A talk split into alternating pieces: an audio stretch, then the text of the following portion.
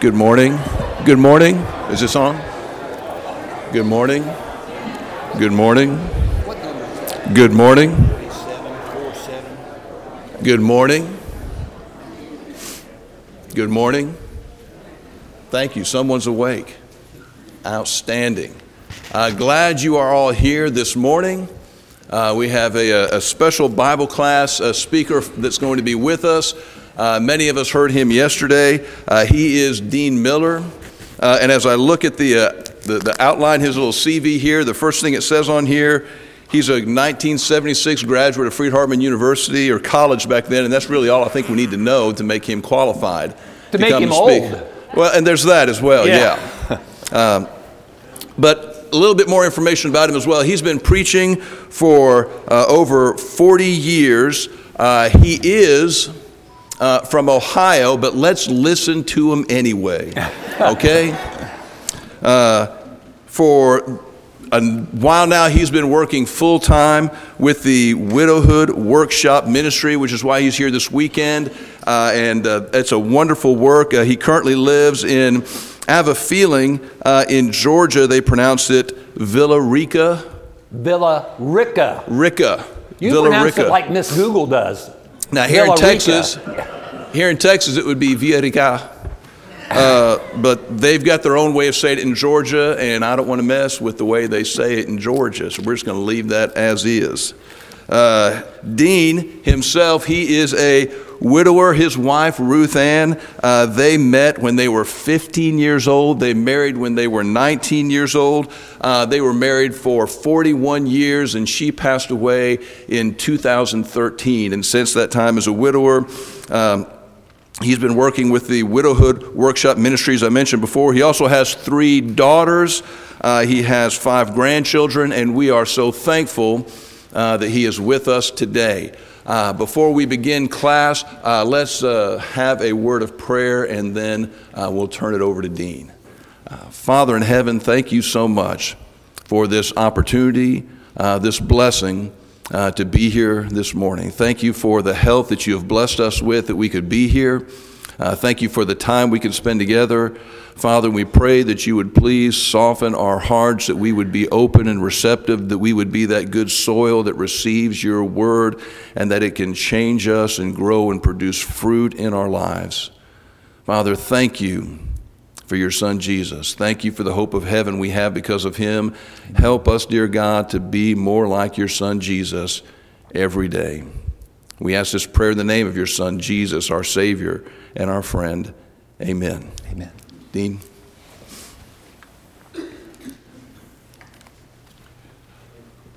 I want some of you to uh, go old school with me.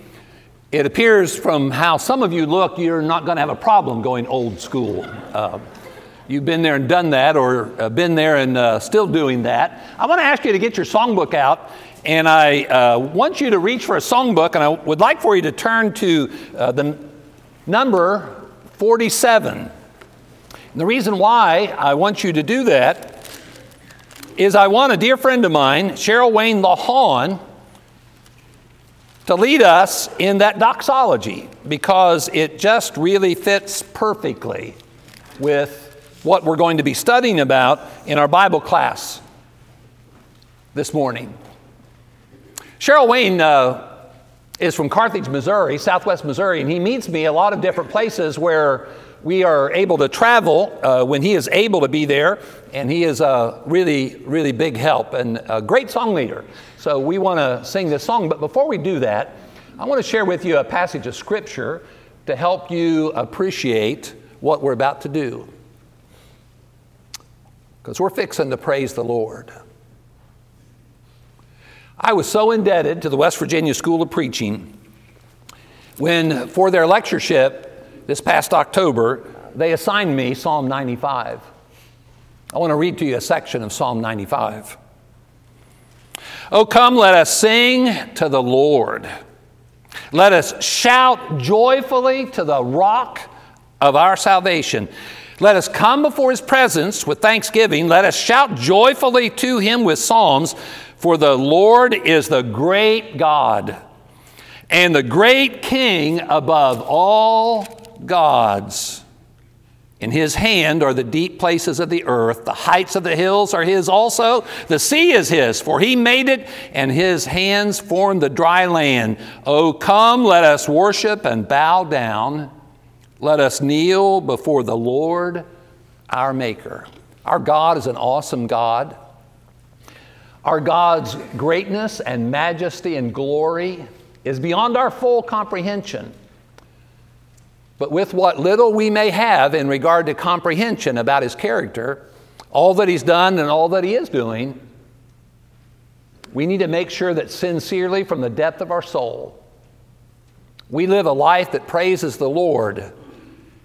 And we're going to praise the Lord in song, this short song, this doxology, number 47. Praise God. From whom all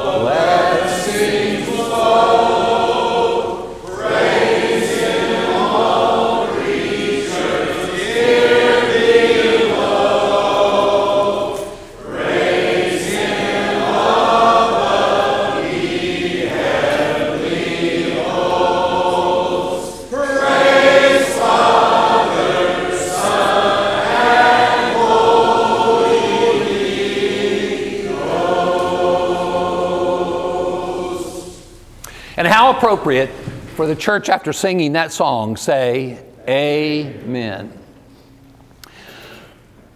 Now, this praise the Lord phrase, when is it that we hear it, or when is it that we see it? I want to ask you to think out loud together with me, and for the sake of the recording, anything you say can and will be paraphrased by me so it's caught by the sound. I want you to tell me about some life experiences where we might hear somebody say, Praise the Lord, or where you might find some sort of, a, of an email sent to you, or you might read something on Facebook where some kind of life experience is reported and then they say, Praise the Lord. Name me a few specific life circumstances where that phrase would pop up. When somebody is baptized. Perfect time when that person comes up out of that watery grave, when they had been on the broad road that leads to destruction, and with no merit whatsoever, they humbly embrace the fact that they're lost. And with desperation, they seek the only result that can be good for them eternally Jesus. And they're baptized into Christ. What a perfect time for the whole church when that person is coming up out of that watery grave to say, all together, praise the Lord. It's by His grace that that person's forgiven. Okay, so at a baptism, when else? Long-term illnesses.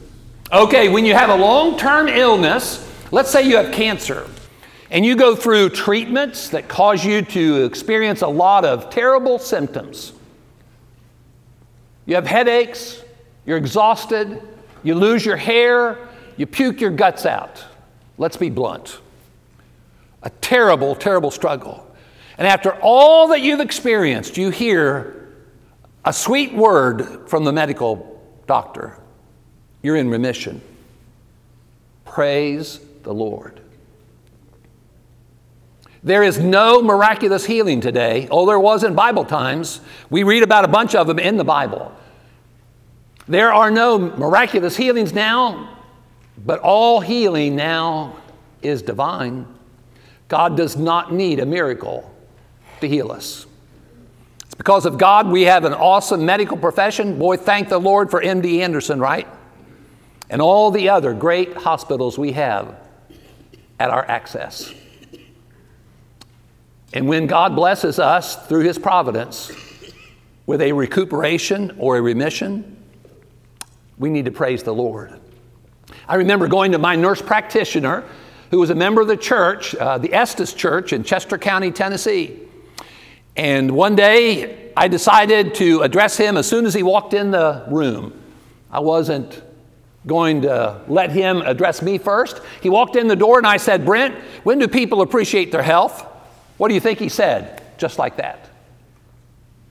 When they lose it. Boy, if we've lost our health and we get it back, we'll sure look at our health in a lot of a different way with deeper gratitude. Loss has a way of doing that sometimes. Sometimes it's because of loss. We find ourselves developing much greater and more sincere gratitude. So, a baptism, a, a physical recuperation, give me another one. Childbirth. A childbirth. God gives us the ability to procreate. Isn't that an awesome thing, an amazing thing? That we can procreate, and when that baby comes and that baby is healthy and safely born into this world, what an awesome thing. And I can't help but wonder in those birthing units, if any of the medical people have ever heard somebody in that room say, when that baby is born, Praise the Lord. I remember when my best friend died about 12 or 13 years ago. We had worked together at camp for about 30 years. Dearly loved and appreciated that man. He had an awful heart attack. He had a, a surgery, a bypass surgery that went bad, and he ended up dying. And when I was with the family and that plug was pulled, as soon as that plug was pulled, I knew what I wanted to do. I started singing Amazing Grace. How sweet the sound saved a wretch like me. His family joined in. We wanted to praise the Lord for the salvation that He had given that man, preacher of the gospel, for many years, who no longer was going to have to struggle in this life. You know, sometimes even in death, when we lose a loved one, it's a really good time to praise the Lord. Let me tell you about Katie. I asked this question in Groesbeck, Texas, Limestone County, and uh, much smaller auditorium. The back left hand row, there was a young lady and her two daughters. I never met them previous to Bible class. They must have come in late. I didn't even see them until this little 11 year old girl sitting there with her 14 year old sister and I would guess her early 40 something mother. The 11 year old girl, Katie, raised her hand. I'd never had that happen in an adult Bible class. So I wasn't about to ignore her. So I pointed to her, and I didn't know her name. I just pointed to her and I said, Okay, tell me something that would really cause you to want to say, Praise the Lord. Katie said, When somebody gets married.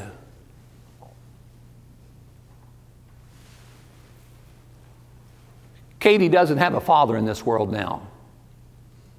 Her dad, Brian, I found out after Bible class, he had died a little over a year previous to Katie saying that.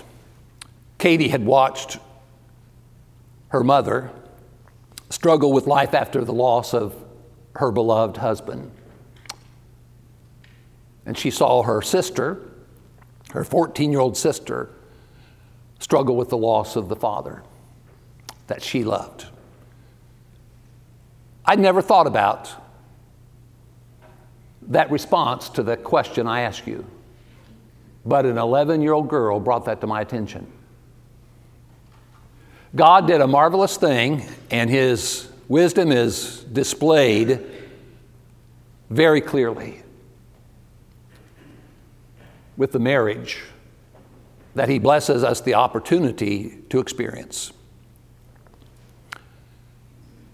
It's a wonderful blessing. I call it an unparalleled blessing. If you're presently married, I hope you appreciate what you're enjoying. Some of us had that but lost it. I hope you appreciate what you have. Wouldn't it be a neat thing at a wedding when you had two people up here and they've committed themselves to one another and they want to live together until death do us part? How appropriate it would be when the officiant turns them around and says, I present to you for the very first time Mr. and Mrs. whatever, and then the whole bunch of folks gathered there. They just say, Praise the Lord, because marriage is a good reason to praise the Lord. Now, it's pretty easy to respond with a praise the Lord kind of sentiment or expression orally in words when it's something good. But how inclined are we, and how likely are we, when our life tanks, to praise the Lord? And could there possibly be a time in our life experience when that life experience might be so awful that because we're a mere mortal human being and we're struggling with the circumstance of our awful life at that point in time, maybe we don't even want to praise the Lord? Would anybody here be willing to admit the fact that that might be possible?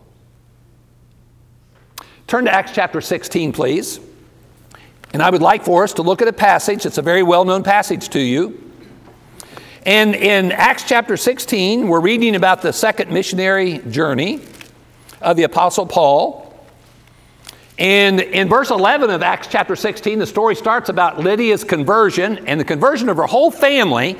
And boy, what a great time when you have not only one person, but you have a whole family that are converted to the Lord. And boy, what a great time to praise the Lord. And I can't help but wonder if that's what Lydia was wanting, whenever it says in verse 15, she said, If you have judged me to be faithful to the Lord, come to my house and stay. So she persuaded us. They celebrated. It was a praise the Lord moment. Lydia and her family had become Christians. Well, then, chapter 16, now it happened as we went to prayer that a certain slave girl possessed with a spirit of divination met us, who brought her masters much profit by fortune telling. This girl followed Paul and us and cried out, saying, These men are servants of the Most High God who proclaim to us the way of salvation. And this she did for many days. But Paul, greatly annoyed, turned and said to the Spirit, I command you, I love reading this. I command you in the name of Jesus Christ to come out of her. And he came out that very hour. The New American Standard Version says, at that very moment. Praise the Lord. Jesus had already displayed in his life in the gospel records many, many times when he had sovereignty over the physical realm. He could stop a storm. He could create lightning. I mean, he could heal people. And here we have proof of God's power in the spirit world. By the power of God given to Paul, he's able to exorcise this demon from this girl who's being abused by these men using this kid, this girl, for their personal profit. What an ugly spirit that had to have prompted those men. So, verse 19. In 1 Thessalonians 2 and verse 2, Paul reported that they were spitefully treated in Philippi. Here you go. But when her master saw that their hope of profit was gone, they seized Paul and Silas and dragged them into the marketplace to the authorities. And they brought them to the magistrates and said, These men, being Jews, exceedingly trouble our city, and they teach customs which are not lawful for us, being Romans, to receive or observe. Then the multitude rose up together against them, and the magistrates tore off their clothes and commanded them to be beaten with rods. And when they laid many stripes on them, they threw them into prison, commanding the jailer to keep them securely. Having received such a charge, he put them into the inner prison and fastened their feet in the stocks. But at midnight, Paul and Silas were praying and singing hymns to God. Some Greek authorities suggest that what they were actually doing was singing their prayers. It could be translated that way. We do the same thing. I need thee, oh, I need thee. Every hour I need thee. We're singing a prayer. Purer in heart, O God, help me to be. We're singing a prayer. Now, A lot of times, if you're a mere mortal human being like I am, what happens is what you've read frequently becomes really something that you often are tempted to observe the Passover with. I've, I've read that a dozen times. I, I've read that a hundred times.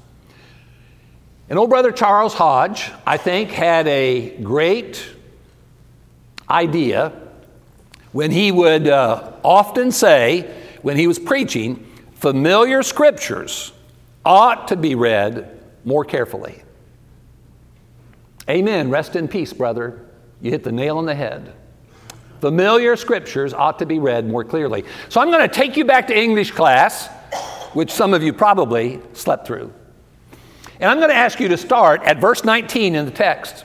And I'm going to ask you to look for every verb. Remember, nouns, verbs, adverbs, adjectives. Okay, are we on the same page here at least? Okay, we're going to look for verbs. Look for any verb that has to do with what Paul and Silas experienced. Okay, in verse 19, give me a verb. Somebody give me a verb in verse 19. Okay, the masters saw. What they saw was they were getting ripped off. And when you get ripped off and you have an ugly heart to start with, which was obvious by their use of this girl for their personal profit, they saw and what they saw ticked them off. Okay? How about another verb in verse 19? Seized. How about another one? Dragged. Okay, when you're seized and dragged, what have you lost? Okay, you've lost your freedom. You know, when, when our kids are little, we're bigger, faster, and stronger. That doesn't last for too many years, but you know, we're bigger, faster, and stronger. And if they don't want to do something and they run off, what can you do? You can run faster than them, you can seize them, and you can drag them. They might not want to go to the bathtub, but you can make them go to the bathtub because you can cause them to lose their control. Now, these are adult men. These are not kids, these are adult men. And they are being seized and dragged because of what the masters of that girl saw. Drop down to verse 22 for the sake of time. How about another verb or verbal phrase that references something they experienced? What about the crowd? What does it say about the crowd? Okay, they rose up. Why, why, did, why did this multitude or this crowd rise up? Have you seen some of these reports sometimes where something's going on that's not right? And somebody with some moral fiber about them and a backbone, when they see something going on that's not right, they step into that space and they stop it because it's not right. Maybe there's a carjacking that's in progress, or maybe somebody is trying to steal some woman's purse and a good person with moral character and courage jumps into that situation and they rise up and they stop what should never be happening. Is that what the crowd's doing here? They, they rise up. Is that what they're doing? Why are they rising up? Because they found courage in a crowd. Okay. What are they rising up to do? Are they rising up to stop something? How do you know they're not rising up to stop something? There's a word there that tells you. Why did they rise up? To attack. To attack. They're against. They're rising up against Paul and Silas. Not for them, not to stop this injustice. Paul and Silas do not deserve what they're experiencing. Does that sound familiar? People in our broken world experiencing things they don't deserve. Welcome to our world. It happens. You know, life is not just unfair sometimes, it's way worse than that. Sometimes life bites. It bites so hard that it takes a chunk of your heart out. and you have a pain within you that feels as if it is unbearable. And if it doesn't stop, you're going to die. My suspicion is in a room this big with this many people, there are folks sitting here who have been severely burdened in their life by something that's happened. And they were feeling that burden so strongly that maybe they even asked the Lord, Take me too. Life can be really not just unfair, it can be cruel and brutal. We live in a broken world. Not everything that happens in this world is God's will, but in everything that happens, God has a will. I'm talking about His desire. God does not desire domestic violence. God does not desire marital mates being sexually unfaithful to their marital mates. It's not God's will that a lot of things happen in this world, not His desire. But in everything that happens, God has a desire. God's desire is always that He be glorified and that we be a servant to others. So you watch Paul and Silas because that's the very purpose that they assign to what they experience. So they're seized and dragged by a multitude. By, by the way, how big is a multitude or a crowd? Have you ever wondered about that reading the story? Wonder how many? You think it's two or three? Two or three ain't no crowd. Now, you got to remember, again, these are adult males in human bodies, just like I'm in and you're in. If we could have taken their blood pressure, what do you think it would have been? Very high. If we could have determined their heart rate, how fast do you think their heart was beating? See, we have a tendency, it's very easy for us to read these things where we're reading about Bible characters. And we think because they're great people of faith, great men or women of faith, we don't think of them as normal like us.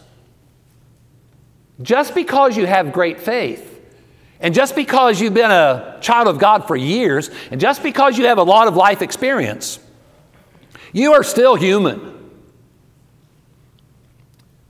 You know, to me, the hardest thing about being a Christian is I still have to be a human. That's what makes being a Christian so hard, because we're human. And we struggle because we're mere mortal human beings. So, if you take a look at verse 22, there's another verb that references what they experienced. After the crowd rising up against them, what does it say next? Tore, what was torn? Their clothes. And then look at the end of verse 22. What else happens? Give me another verb. Beaten. Beaten with what? With rods. Did you ever get a whooping? I see some of you smiling. It wasn't fun back then, was it? Well, what did you get a whooping with? Let's make this personal for a minute. What did you get a whooping with? Somebody mentioned something. I'll tell you one I got a whooping with. A switch. A switch, okay? Give me another one. A, a hairbrush. that is pitiful parenting. Only in Texas. Cheryl Wayne and I, because he's from Missouri and I'm originally from Ohio, I have an address in Georgia, but uh, a lot of times we'll, we'll hear something in Texas and, and we'll look at each other and one of us will say, Only in Texas. So a hairbrush whooping, only in Texas. Thank you, Cheryl. Oh boy. Give me another one. A belt, a razor strap. Raise your hand, that razor strap person. Oh, yeah, okay. That was my last one. Mmm. Boy, now for you younger folks, you'll have to Google that one. Razor strap, you'll probably see it hanging down by a barber chair. A very effective tool to accomplish its purpose. Um, I had one person, I don't remember what state this was in, I had one person say, uh, fly swatter. Well, there's another example of pitiful parenting, a fly swatter. Now, What? Now, look at this again. They got a whooping. What did they get a whooping with? Look at the text rods. Now, they're not robots, they're not bionic men. These are human beings. So, if they're beaten with rods, what effect is that going to have on them physically? What's it going to cause them to experience? Give me something that it's going to cause them to experience. What? Pain. bruising, bruising, maybe even some laceration and bleeding. Now, how much were they whooped? What does the text say? See, don't observe the Passover. Familiar scriptures ought to be read more carefully. How many times did they get beaten? many stripes, Many, many stripes. How many is many? Now, we might be inclined to think about the number of 40 or 39 for some reason, but who's doing this? These are the Romans, not the Jews. So, how many is many? It's hard telling. It's way too many, is what it is. So imagine what they're feeling physically. Again, think about their blood pressure, think about their heart rate, think about the degree of pain that they're experiencing. Think about what they are going through here. And then it says in verse 23 they were thrown or cast. So, where were they thrown or cast? Okay, in prison. What kind of a prison was it according to the end of verse 23? in verse 24. An inner prison for the purpose of being kept securely. In our country, in our penal institution, we have maximum security prisons, distinctive from others who have a lesser degree of security. This is a maximum security situation. In verse 24, there's another verb that references what they experienced. What's the verb? The word fastened is there. What was fastened? Their feet. In what? You get my point? Are you beginning to see what a horrific experience this is?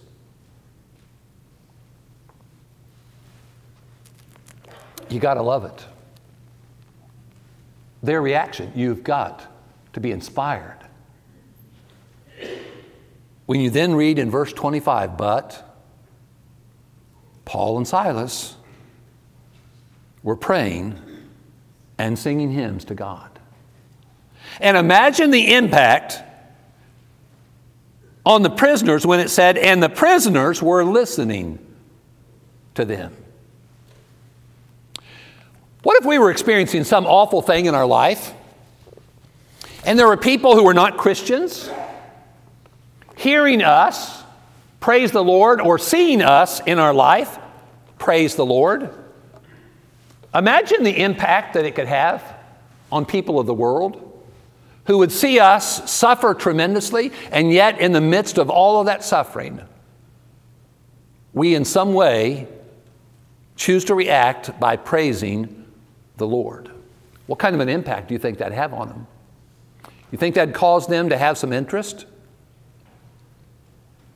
in knowing the Jesus that made a difference in their lives? Brother Ken Durham was speaking at Harding University in 1989. At the lectureship that year, he was assigned Acts chapter 16 to speak about and write about. And let me read you a quote out of the Harding University lectureship book in 1989, written by Ken Durham in regard to Paul and Silas. Maybe they are trembling in their stocks scared, hurt, exhausted. And all they know to do in a moment like this is to affirm the only truth they can God. This is faith. Faith at its toughest, faith at its purest. After all, the most honest, unvarnished songs of praise are probably not sung in air conditioned religious buildings but sung in dark places through trembling lips at midnight. You know when my prayer life changed? It was after a few years of caregiving. And I got to where I was at my wits' end. And I was struggling personally tremendously. I loved my wife. And I was serving her because I loved my wife. But that didn't change the fact I was a more than just a Christian. I had to be a mere mortal human being too. It was a hard time. There were times that I would leave her in that hospital bed at home, and I'd go upstairs to the bathroom, and with tears streaming down my cheeks, I would express a three word prayer because it's all I could get out. I was so emotional, all I could say was, Help me, Lord.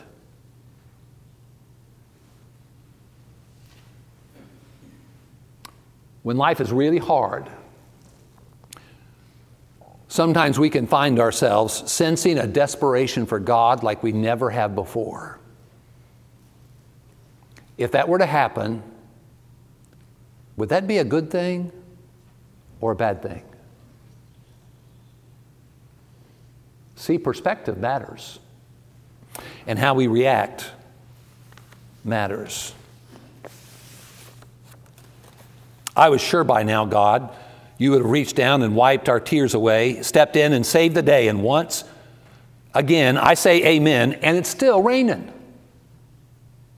But as the thunder rolls, I barely hear your whisper through the rain I am with you. And as your mercy falls, I'll raise my hands and praise the God who gives and takes away. I'll praise you in this storm. I'll lift my hands for you are who you are, no matter where I am. And every tear I've cried, you hold in your hand. You never left my side, and though my heart is torn, I will praise you in this storm. I remember when I stumbled in the wind. You heard my cry, you raised me up again, but my strength is almost gone. How can I carry on if I can't find you? The lyrics of a song sung by a group called Casting Crowns. It can be a real struggle when life is hard and life bites to react how we should.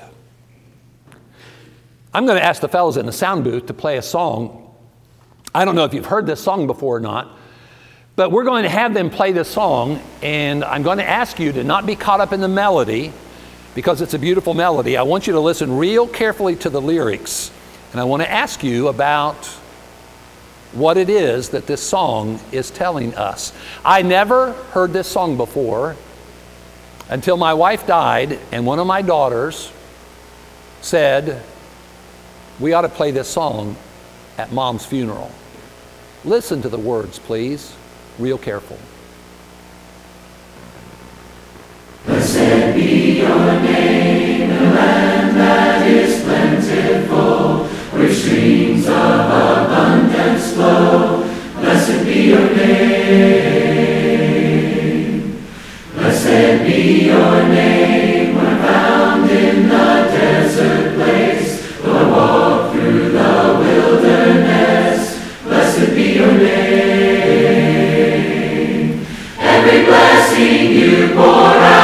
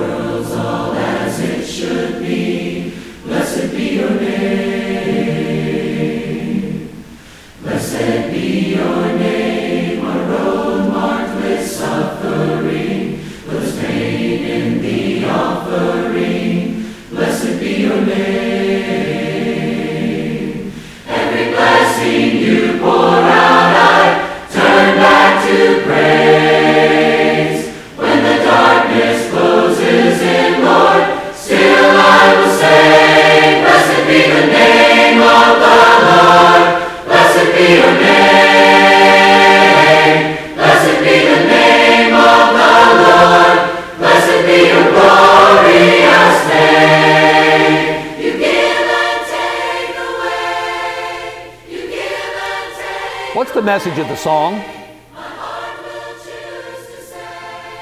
What? Praise the Lord at all times. Blessed be your name when I'm found in the desert place, though I walk through the wilderness. Blessed be your name. Blessed be your name when the sun's shining down on me and the world's all that it should be. Blessed be your name. Blessed be your name on the road marked with suffering, though there's pain in the offering. Blessed be your name. Every blessing you pour out, I'll turn back to praise. And when the darkness closes in, Lord, still I will say, Blessed be your name. And then this point, my heart will choose to say, Lord, blessed be your name.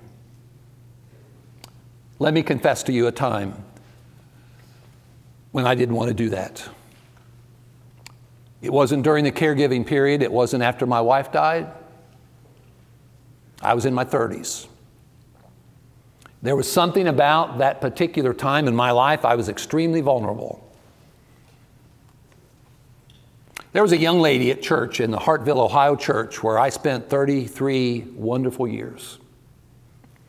A young lady who had been diagnosed with cancer. She had three daughters. They were the same age as our three daughters. And she fought that cancer, and we fought that cancer with her. We as a church family prayed passionately and supported that family. We did everything in the world we could do. I just knew God was going to respond positively to our passionate pleas and all that we had done to save her. How could he possibly let her go with those three young girls there who were hers? And on a Friday night in the middle of December, in the Cleveland Clinic in Cleveland, Ohio. God let her die. I couldn't believe it. That was Friday night. I remember driving up there, up I 77, going to Cleveland that night before she died. Because I'd gone over to the house and got her husband because we did not expect that turn so quickly. So here I am Sunday morning at church. I'm sitting right there. We had a guest song leader that particular morning because he was a shepherd in the Lord's church back a few years ago, and he knew this family, and he drove up from the Carolinas to be with the family too up at the Cleveland Clinic. And he was the guest song leader, and he got up and he announced the song. And I remember sitting there, and I turned to the song, and my feeler screamed inside of me, I do not want to sing that song. It was that song that says, Great things he hath done. And all I was feeling was, God, you didn't do such a great thing at the Cleveland Clinic Friday night. Now, you might quickly judge me and suggest that Boy, what a pitiful excuse for a preacher. You must have been in your 30s. There was something about that particular incident and that particular phase of my life, I was extremely vulnerable. And when that happened, I didn't feel like praising the Lord. It's the only time in my life, I can honestly say, the only time in my life when I was mad at God. And I couldn't believe He wouldn't save her. Could He have? Oh, yeah.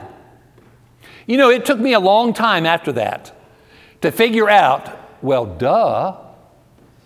While she was in the state that she was in, unable to communicate with us, she may have been desperately praying to God to take her home. While we were praying for God to save her. God can't keep everybody happy. That's not His purpose for him or us. You know what pulled me out of that deep, dark hole? Is brothers and sisters in the Lord that morning who sang that song. It took a couple of verses of hearing them sing that song before I could internalize that perspective and sing with them in the last verse, even though I didn't understand. Yes, great things He has done. He provided a way for her to escape that horrific experience by taking her home. I share that transparent anecdote to encourage you to be patient with yourself and with others. Because sometimes the experiences in our life can really impact us in unimaginable ways. Ways that we never expected can shake us to the core of our being. We need to be patient with ourselves and patient with others. When we become a person we're not familiar with or react in ways we never thought we would. I close with this observation from the pen of Bruce McLarty. All of us face something that could cause us to believe that God has turned his back on us, that we could not possibly be used for his glory. Some may say, but I'm divorced. I struggle in my marriage. I have problems with my children. I am ill. I'm too old. I'm too young. Brother Bruce says, Jesus walks into our world and says, in essence, I will not tell you why you face the difficulties you are now facing, but I will tell you this the work of God can be accomplished in your life. In spite of your problems, perhaps because of your problems. Sometimes the problems that we encounter in life help us to grow in ways we would have never grown otherwise, and better equipped us to glorify God by serving others because of the painful, ugly experiences we've had in our life. When we leave this building this morning, no matter what you're going through in your life, use what you've experienced for the glory of God. No matter how painful or ugly or difficult it may have been, for the glory of God. Keep serving Him, worshiping Him, and helping others. Thank you very much for your attention this morning.